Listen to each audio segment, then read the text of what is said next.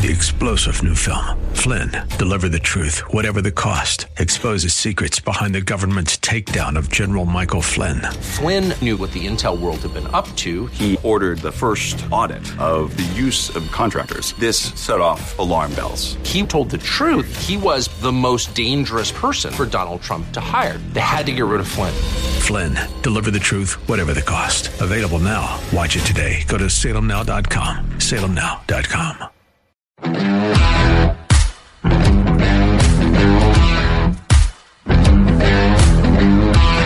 Get a history book. Well, we have a late entry this week. It's someone who emerged from the pack last night. And once again, we can thank MSNBC for delivering this week's winner. And now, it's time for The Jerk of the Week, starring John Steigerwald. Well, it began with a piece in Politico on Monday with this headline, Trump allies prepare to infuse Christian nationalism in second administration, unquote. It was co-written by Alexander Ward and Heidi Prisbyla. Not sure which one wrote this sentence about Russell Vought, who they said could become a top advisor in Trump's administration. Here's what was written in the piece. Quote, he makes clear reference to human rights being defined by God, not man. America should be recognized as a Christian nation, quote, where our rights and duties are understood to come from God, Vought wrote 2 years ago in Newsweek. Imagine that. Somebody who believes that Americans, quote, are endowed by their creator with certain unalienable rights. Who came up with that crazy idea? Well, I'm guessing it's Heidi who wrote the sentence and doesn't know about that idea, because here's what she said on MSNBC. The one thing that unites all of them, because there's many different groups orbiting Trump, but the thing that unites them as Christian nationalists, not Christians, by the way, because Christian nationalist is very different, is that they believe that our rights as Americans, as all human beings, don't come from any earthly authority. They don't come from Congress. They don't come from the Supreme Court. They come from God. And she said that with a look on her face, and the other people on the panel just kind of nodded, and it was it's amazing. She said it like it had never she had never heard of the idea before, and she's a writer for a national outlet that covers American politics. And you know what else Heidi Prisbyla is? She's the AM 1250, The Answer, Jerk of the Week. When we come back, we're going to talk to the author of Overrun, How Joe Biden Unleashed the Greatest Immigration Crisis in U.S. History. And in our second half hour, Sam DeMarco, he's the Allegheny County Councilman at Large. He's going to be here to talk about how your new socialist Allegheny County executive is getting an early start on fixing the 2024 election. Stick around. Well, we're having trouble getting our guest. I was hoping to bring on a guy who's written a book, Todd Bensman. Bensman is his name. He's a senior fellow at the Center for Immigration Studies and the author of a book called Overrun, How Joe Biden Unleashed the Greatest Crisis in U.S. History. We may have had some kind of a mix-up. He's on Central Time, and I think we're on Easter Time here. So he may end up calling an hour late, or we may, who knows. But anyway, he's not here. So I came across something I didn't think I was going to have time for because of the two guests, but this ties in with what we had in the opening of the show for the Jerk of the Week, who was the woman from Politico. For saying what she said on MSNBC, I think it was last night, it was in the last couple of nights, where she said that the Trump campaign is going to be really leaning on Christian nationalists and Christian nationalism to get votes and to win the election. And she said with like a shocked tone, that they're out there saying that our rights come from God and not from the government, which is only the principle upon which the country was built, okay? The country wouldn't exist if not for that. So it ties in good with this story, because you may have heard the story about Alabama Supreme Court, what they ruled about embryos, that they ruled that an embryo is a life, and you to kill it is to kill a human being. And the case is LePage versus Center for Reproductive Medicine, and it involved a negligent fertility clinic. They failed to secure its cryogenic nursery. A hospital patient wandered into the clinic and accidentally killed several embryos, and the legal question before the court was whether the parents of the dead embryonic children could file suit against the clinic under Alabama's Wrongful Death of a Minor Act. Justice J. Mitchell in Alabama explained in his straightforward majority opinion, the Alabama Supreme Court had held in an uninterrupted line of cases that an unborn child constitutes, quote, a minor child, unquote, under the state's wrongful death statute. So that would include an unborn child in the womb, obviously. And it says that was the case regardless of stage of embryonic or fetal development. Neither the plaintiffs nor the defendants contested this understanding, and the question was not before the court. So the only legal question in LePage was thus whether the court should legislate from the bench and decree that which the Alabama legislature had opted not to do itself, and read into the law an extrauterine exception that would retain the wrongful death statute's inclusion of unborn children developing in utero, but remove legal protection for embryos developing outside the womb. So the court declined to do so. That's it, the whole case. They said that the embryo is the same as a baby in the womb. It's a living human being, and if you kill it, you're killing a human being. So the liberals are really upset about this, and that may be what sparked the conversation they were having on MSNBC that caused this woman to make her idiotic comment. And by the way, she made that comment. Michael Steele was sitting right there on the panel. He's the former head of the Republican National Committee. And I to be fair to him, there's a chance, about a 1% chance, I would say, that he might have pushed back a little bit.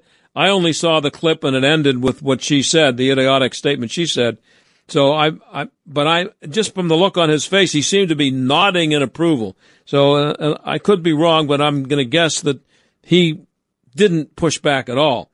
So this Chief Justice Tom Parker, he has liberals upset because he explored the meaning of a 2022 amendment to the Alabama Constitution, and this is what it says, quote, "This state acknowledges, declares, and affirms that it is the public policy of this state to recognize and support the sanctity of unborn life and the rights of unborn children, including the right to life." Now, this story, by the way, is written by Josh Hammer for the Daily Signal. He's also a writer for Newsweek. But he makes a great case here, and it ties right in with what I noticed about this idiotic statement made on MSNBC. Parker correct. This is the justice now. He writes, Parker correctly explained how the word sanctity cannot be understood in anything other than a religious context, namely the Judeo-Christian tradition that is America's great heritage. The sanctity of human life, he noted, is a concept that goes all the way back to the creation of man, quote, in the image of God, unquote, as recorded in the book of Genesis. So Parker cited other verses from Scripture, including the famous verse from the book of Jeremiah, "When I had not yet formed you in the womb, I knew you." So he cited some other biblical phrases. You know, that sent the liberals into a frenzy. And because of the case had Parker's statement in there and his opinion on the case, the liberals have denounced this whole decision as an act of theocracy or Christian nationalism. There's the words, Christian nationalism. So this is what I really liked about this piece, because this guy, who I thought about calling to be on the show, but I called Todd, what's his name, Bensman instead, and he apparently, he may have blown us off. We'll see. But this is what he writes. America was quite literally founded on the notion that, quote, all men are created equal, and that, quote, they are endowed by their creator with certain unalienable rights. I think the key word in that phrase is creator. Okay? Thomas Jefferson, the man who penned those words but redacted his Bible to remove those parts he did not himself believe, was about the furthest thing imaginable from an Orthodox Christian. Yet, even Jefferson held that our rights flow from our Creator, the very God we know from Genesis, who made man in his image. The political theory of the American founding is that man is made in God's image and that we accordingly possess certain rights that no other man or ruler can deny. This is not theocracy, and by the way, it's not Christian nationalism. It's basic American history, basic historical literacy. And no one was clearer about the role of God in the American public square than George Washington, the greatest of all the founders, whose birthday we celebrated this week. Now, in Washington's 1789 Thanksgiving Proclamation, imagine Joe Biden, Donald Trump, Barack Obama, George Bush, whoever the next president is, saying this at a week before Thanksgiving this coming November. It is the duty of all nations to acknowledge the providence of Almighty God, to obey His will, to be grateful for His benefits, and humbly to implore His protection and favor. That's what George Washington said as President of the United States to the people of the United States in 1789. And then he declared that a Thursday in late November should be, quote, devoted by the people of these states to the service of that great and glorious being who is the beneficent author of all the good that was, that is, or that will be, unquote. That's a pretty religious statement, wouldn't you say? And the liberals are going insane over the concept that we get our rights not from Joe Biden or Nancy Pelosi or Donald Trump or Abraham Lincoln or anybody you can name. They are from the Creator. And that's the whole country is founded on that concept and makes it different from any country ever created in the history of the human race. And this woman was on MSNBC babbling about how the Trump organization is dangerous because they are being influenced by Christian nationalists who believe that we get our rights from God. She couldn't believe it. How does somebody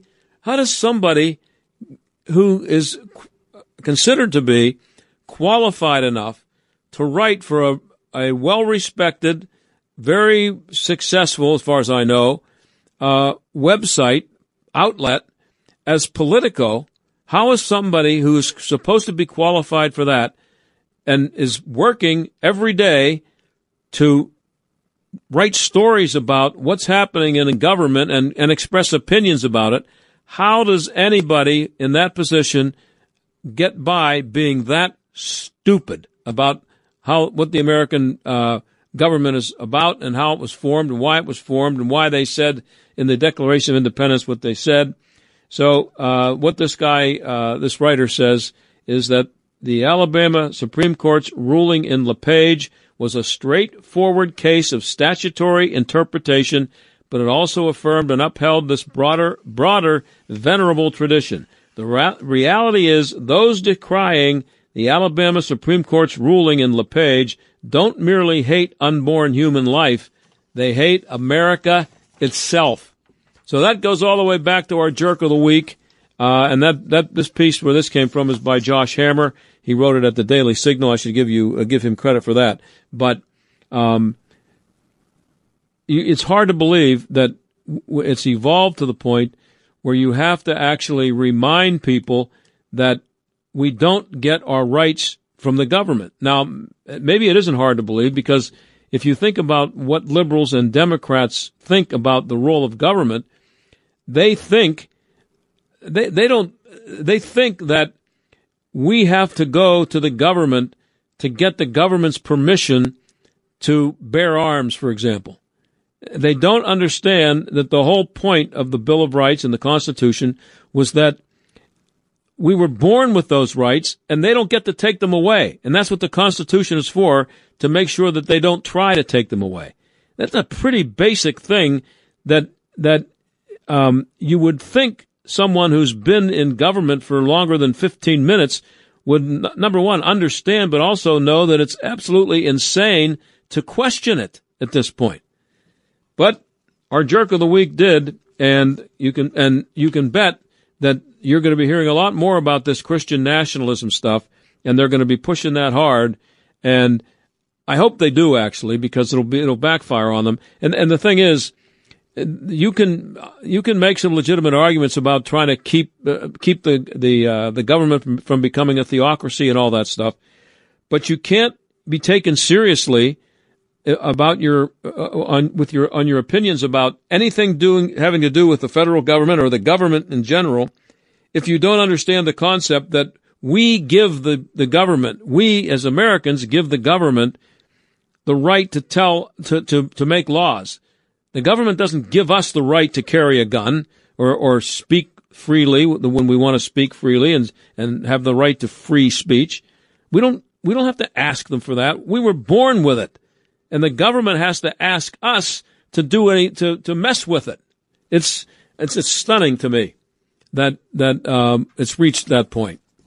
Maybe I keep saying it's stunning, but maybe it isn't, because these people, every day they show you that they think that we are subjects and not citizens, and they try to pass laws or they try to question laws or parts of the Constitution, like the Second Amendment, and they think that they get to decide whether or not they have to follow the rules. We have to follow their rules instead of them following ours. It's sick. But anyway, I got a couple minutes to fill here, and I wanted to. This is something that actually Mike Adams, our control operator, he stumbled upon this. This is 24 things that you're not allowed to say anymore because they're racist. 24 expressions. Okay, there's a list of them here. It's at MSN.com. Can't hear you. Oh, peanut gallery. Peanut gallery. Sorry about that. I was off mic a little bit. Peanut gallery. You're not allowed to say that. That's an expression. No more comments from the peanut gallery. I remember it from the Howdy Doody show from 100 years ago. But you're not allowed to say that because it refers to the cheapest seats in an auditorium where cheap peanuts were sold as snacks and black people were required to sit. So don't say, I don't know how many people even use that anymore, but don't say that anymore. You're also, a couple more here, you're not allowed to say hooligan.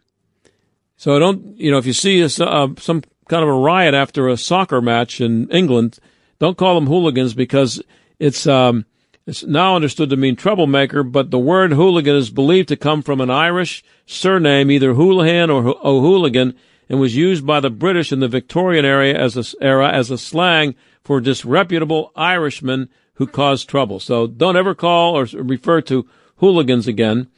You cannot gypsies, that's been around for a while. Sold down the river. You're not allowed to say somebody was sold down the river.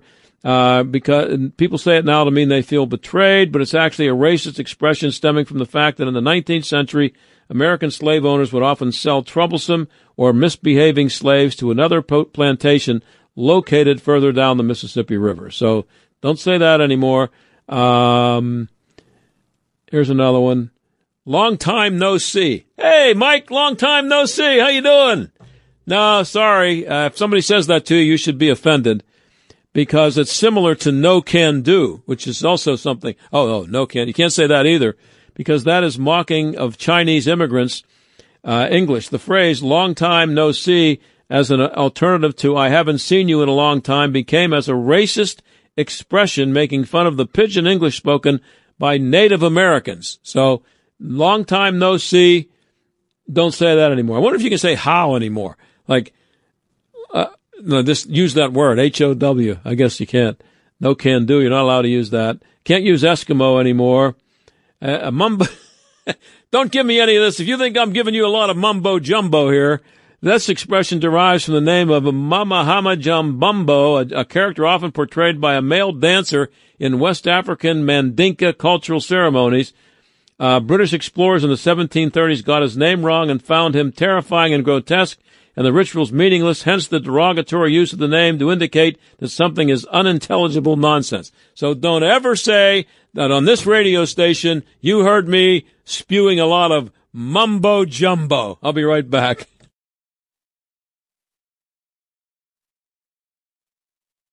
So we're about to get to the point where the election is only 8 months away, and it's obvious the Democrats are getting ready to fix another one. Sam DeMarco is councilman at large in Allegheny County. He's blowing the whistle on the new socialist county executive, Sara Innamorato. He joins us now. Sam, thanks for coming on the show. Thanks for having me, John. I appreciate it. So what's she up to? Well, you know, I don't want to speculate on what she's up to. I want to tell you about an action she took yesterday. Okay. That she took unilaterally without consultation of the fellow members of the boards of elections. And that's, she announced yesterday that she was going to expand and add 5 different ballot drop-off locations throughout the county for people to be able to return their mail-in or absentee ballots on the last 2 weekends prior to the primary election. And my concern about this is, you know, one, with no consultation with the Board of Elections, we have a lot of questions. Who's going to pay for this? What security is going to be in place? What's the chain of custody going to be like? You know, what are the steps between the time someone hands their ballot to a worker there, and who are those workers going to be, and the time that ballot is then placed in the locked cage down at the warehouse, where they will all be scanned on Election Day. She mentioned that she had the approval of the Department of State to go ahead and do this. Well, where is that approval?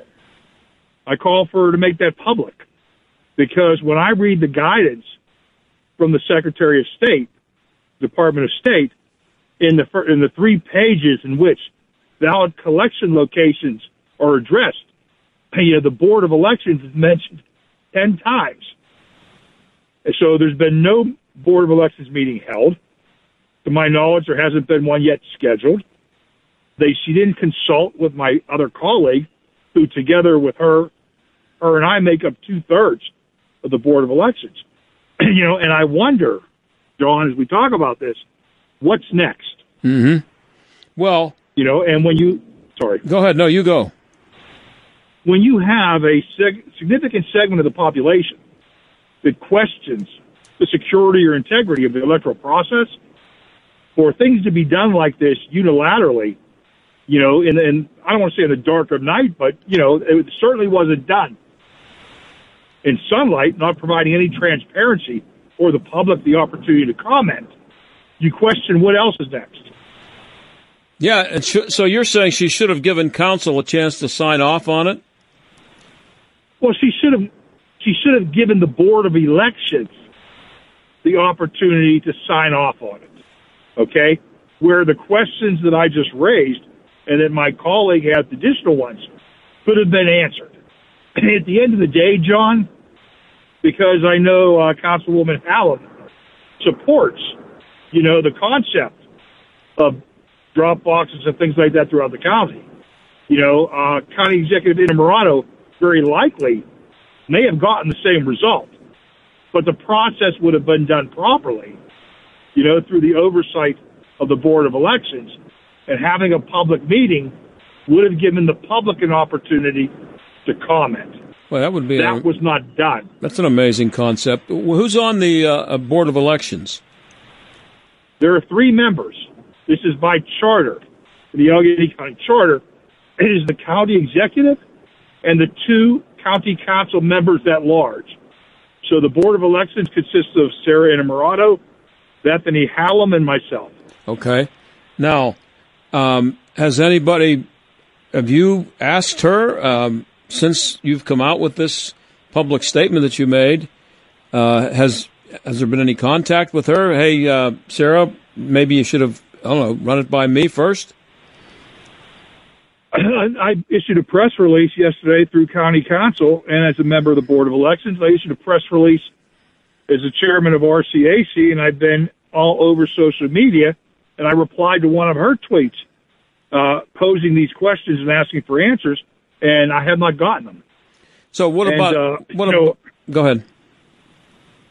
No, if you were to say, have I reached out to her, I don't have her number. Oh.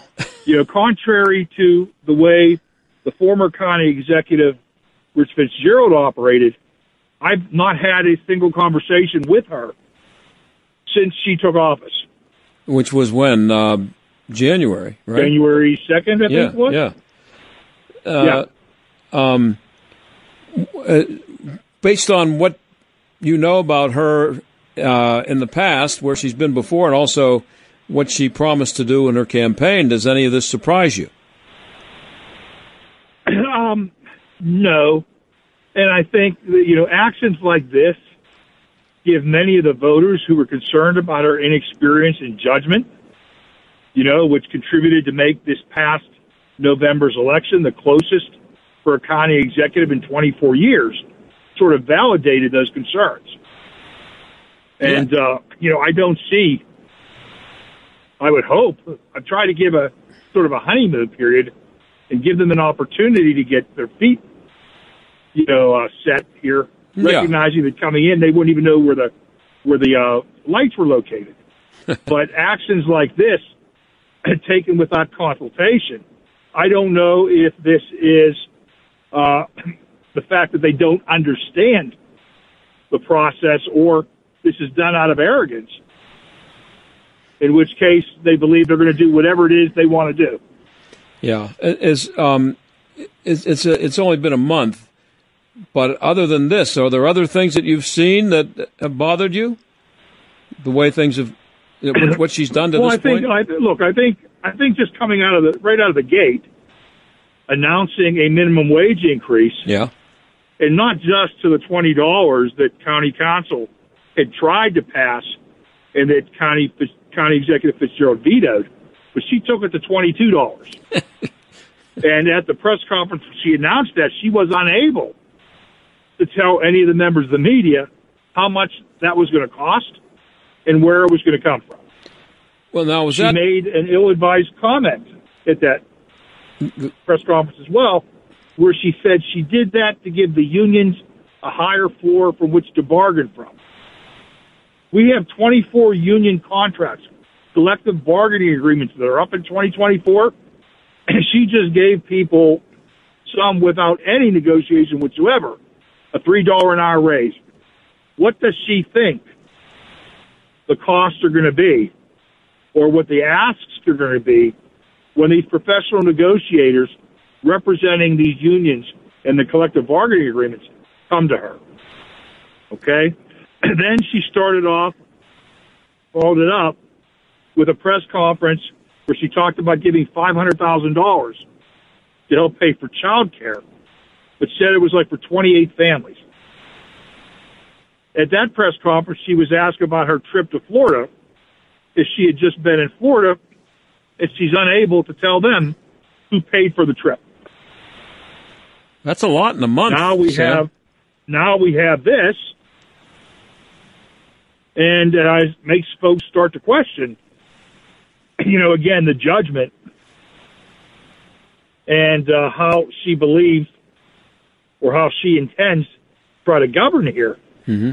In Allegheny County. Now that minimum wage was her term. That minimum wage was for county workers, right? Not for everybody. Yes, the minimum wage was for all county workers, but it included part-time and seasonal workers. And so what she did is she automatically just raised, like the high school kids that work in the snack bar at the golf course. Mm-hmm. Or the person sitting in collecting admissions at the wave pools. The high school kids automatically got a $3 an hour raise from $12 an hour to $15. And she said that all county employees would have a minimum wage of $22 an hour by 2027. Well, hey, Sam, so really, we're in 24. We're talking just a couple of 3 years. Yeah. I don't know what it's like now. I'm going to guess it's. Maybe I shouldn't say it, but I'm going to guess it's the same. It was a million years ago. If you could somehow, usually you had to know somebody who worked for the county or somebody in politics. If you could somehow wrangle a job working for Allegheny County in the summer, it was the greatest job you could have. You know why? Because you didn't do any work. Nobody did anything. and the best job was working on the grounds crew. Now, I don't know, if it's the same now, but I had a friend who took a lawn chair to work, and he put it out and he sat in it for 4 hours out of his 8 hours, and my friend, I used to meet him for lunch. He was working 8 to 4, but he was gone. He was eating lunch with me at noon. He wasn't going back to work. And I mean, that was so well known by everybody that the greatest job you could get would be working for the county. Now, it might be a little tougher to cheat if you're working at a swimming pool or something like that, but I have a feeling that if there was an investigation done on the work being done by county workers, and I'm talking more about part-time, people that you just mentioned are going to get $15 an hour or whatever it is. You would find that if you sent a spy out there to see how much work they're doing, I bet you'd be kind of surprised. Or, well, you might not be surprised. If you've been working for the county long enough, you know what's going on. But someone in the media might want to look into it. Not that they'd want to do their job on something like that. But so I don't know. John, listen, you and I are similar age. Mm-hmm. Similar age group here. I mean, I'm 65. Yeah. Okay. So I heard many of those stories as well in the past. But I do have to tell you here that I've been serving on county council I'm in my 9th year. Okay. And all I've observed in the time that I've been here have been hardworking county employees. They're doing what we ask them to do. Mm-hmm. And that's across a number of different departments. So, while that may have been the case way back in the past where patronage was rampant and things like that, yeah, I don't believe that that's the case today. And I think that's a good thing. Yeah, yeah, and I'm not talking about all county workers, obviously. I'm thinking more about like when I was a kid, the kids who they're hiring, somebody's nephew gets a job and on the road crew, and they ride around for 2 hours a day and then go home. I mean, that's the kind of stuff that I'm talking about, not the everyday 40-hour-a-week county worker. But I'll take your word for it on that. So back to this election thing. You also complained about where some of these proposed locations are for the drop boxes. Why? Well, it seemed like she was putting one in the right in the middle of a Democrat area, high density Democrat area, and in the Republican areas, they're out in remote locations, North Park, South Park, and Boyce Park. Okay. And when Rich Fitzgerald was county executive, he was fond of saying that there was a drop box on every street corner. It was called a mailbox, and folks had the ability to use that. Yeah. When we did this back in 2020, and we did this because it was a way of trying to address the global pandemic. Mm-hmm. And at the time, people were concerned about too many people being clustered in one place, all that kind of deal there. I question why we need to do this today. I believe in her press release, she referenced accessibility to be able to vote and security. Well, my question would be, you're just dropping something off. So I don't understand why it increased in any way accessibility, considering that I'm sure people live closer to a mailbox than they do to these typical locations. I find mailboxes to be security. Yeah, it's just the second thing on security. She hasn't explained in any way, shape, or form how this is going to address security by introducing these locations spread throughout the county the 2 weekends before the primaries to take place on April 23rd. Now, we're talking about the primaries here. What's going to, if it happens for the primary, it's going to be in place for the general too, right? You would think. And I think the other thing that concerns me is, again, she's taking this action unilaterally with no discussion with her fellow Board of Elections members. What else is she going to do? Because she was circulating a survey to folks, asking them to complete. And when they were asking about voting, they also mentioned things like a mobile voting mailing van or something like that would go to parking lots, and plazas. Are you kidding me? You know what I think they really, maybe what she ought to have? I think that they should have, nobody should have to leave their house to vote or mail it. They should have people come door to door, you know, and knock on the door, and then you give your vote to the person, and then they take it in and deposit it for you, because it's just too much to ask somebody to actually, you know, go to a polling booth, which I think were set up to be convenient, you know, like the one that I have to go to on election day.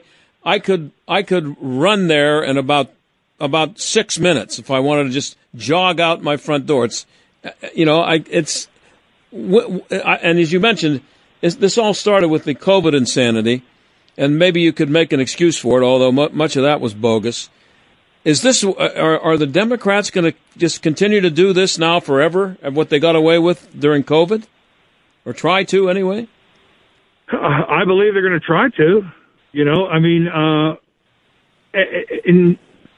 you know, John, I get all kinds of, I take incoming fire from the left and from the right. Mm-hmm. Okay. From the left, they complain that, you know, I'm a Republican, I'm standing in the way or trying to suppress votes. From the right, they claim I'm not doing enough, you know, and at the end of the day, you know, Republicans, conservatives, moderate Democrats, independents, you know, when you see things like this, you need to step up and make your voice heard. You call the county executive's office, send them emails, let them know, mm-hmm. and also you need to vote. Right. Well, I Sam, I'm out of time here, and I appreciate you coming on. Sam DeMarco, Councilman at Large, Allegheny County. In 15 seconds, just a quick answer. Have the local media shown any interest in your statement that you put out? Oh, absolutely. I was interviewed yesterday by WTAE, WPXI. Oh, good. And earlier today by ADKA. Good. No, I was expecting a no, so I'm glad you said they have. That's good news. So thanks for coming out with that, Sam, and thanks for coming on the show. I'm sure we'll talk again soon. You got it. Have a great day, John. Okay, you too. That's Sam DeMarco, Councilman at Large in Allegheny County. I'll be right back.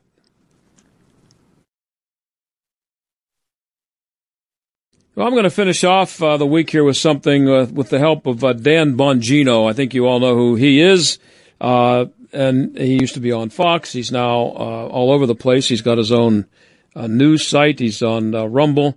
He's a former Secret Service agent, former, I believe, New York City cop.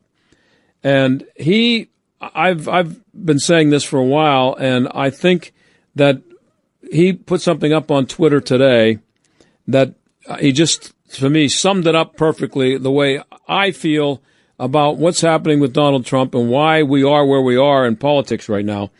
And this is what he put up there today, and I just want to read it to you. He says, this is extremely important. We have crossed a number of dangerous red lines. You see it every day, but the ongoing police state war on Trump is deeper than you may realize. And this is where he hits it for me. Trump is well aware of the unprecedented corruption that went on in both the Obama-Biden administration and the Biden-Harris regime. He's a target because they are afraid he's learned from his first term and won't make the same mistakes this time. They're terrified he's about to expose what they did. The blob, sometimes referred to as the deep state, partook in the scandal as well. The media know about it, and they've chosen to be co-conspirators in the corruption by covering it up and attacking people exposing it. In essence, Biden was running Ukraine with the explicit permission of Obama. Now, you remember that Biden was put in charge of Ukraine by Obama. He goes on to say, Biden and others were crashing in on his de facto monarchy when tapes and other evidence began to surface, and of course Trump was looking into it, which clearly demonstrated the depths of the corruption.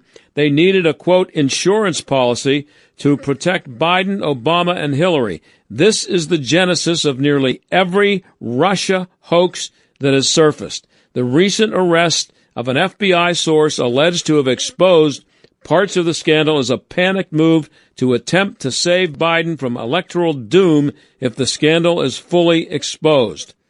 And then he goes on to say he'll have more on his show today on Rumble if you want to go look for that. But to me, that makes 1,000% perfect sense. I'll talk to you Monday. three-star general Michael J. Flynn, head of the Pentagon Intelligence Agency, knew all the government's dirty secrets. He was one of the most respected generals in the military. Flynn knew what the intel world had been up to. He understood its funding. He ordered the first audit of the use of contractors. This set off alarm bells. The explosive new documentary, Flynn, Deliver the Truth, Whatever the Cost, and covers the facts behind this scandal. Flynn told the truth. He was the most dangerous person for Donald Trump to hire. I find out the worst enemy that I'm going to face in my life is right here in America. They took my assessment and they wanted me to change it. And I was like, I'm not changing it. They had to get rid of Flynn. With in-depth interviews, archival footage, and never-before-seen personal records of the man behind the headlines. I just felt like I was drowning. Flynn, Deliver the Truth, Whatever the Cost. Available now. Watch it today. Go to SalemNow.com. SalemNow.com.